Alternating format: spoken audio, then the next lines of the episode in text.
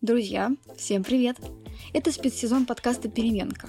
Он поможет вам готовиться к итоговому сочинению. Здесь я, Василиса Бродская, я преподаю литературу, и Агния Розенталь, преподавательница по русскому языку, будем рассказывать вам о маленьких, любимых и коротких текстах, которые можно использовать в качестве аргументов на экзамене.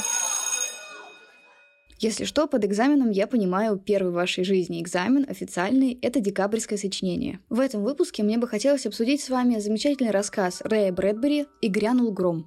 Рэй Брэдбери – один из самых популярных писателей-фантастов. За что он так полюбился читающей аудитории?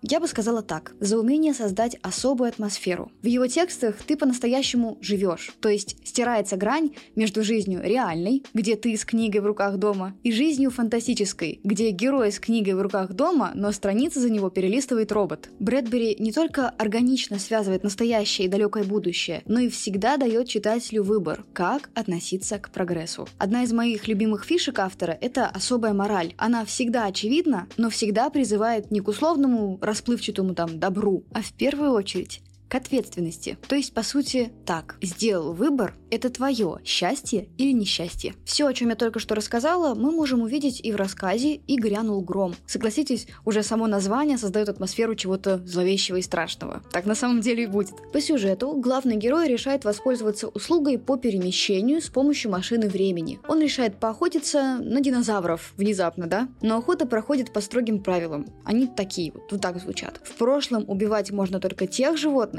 которые и без того должны были скоро умереть. Все это делается для того, чтобы не нарушать мировое равновесие. В итоге главный герой отказывается от такого, ему это не очень интересно, и возвращается, опять же с помощью машины времени, в настоящее. Но все изменилось до неузнаваемости, потому что, спойлер, главный герой по неосторожности наступил на бабочку. Она упала на пол. Изящное маленькое создание, способное нарушить равновесие. Повалились маленькие костяшки домино, большие костяшки, огромные костяшки, соединенные цепью неисчислимых лет, составляющих время. Мысли Эггельса смешались. Не может быть, чтобы она что-то изменила. Итак, налицо самый замечательный пример для третьего раздела, который звучит как «Природа и культура в жизни человека». В связи с этим рассказом можно порассуждать о науке, о ее движении вперед, вместе с которым, кстати, для человека наступают не только радостные времена, но и тревожные и неприятные вещи с ним случаются. И, конечно, и это очевидно, ответственность человека науки перед будущим. Лучше создать что-то, что может принести и счастье, и горе, или не создавать вовсе ничего, и всю жизнь прожить со стойким ощущением невыполненного долга. Вот об этом предлагает порассуждать Брэдбери. Читайте «И грянул гром».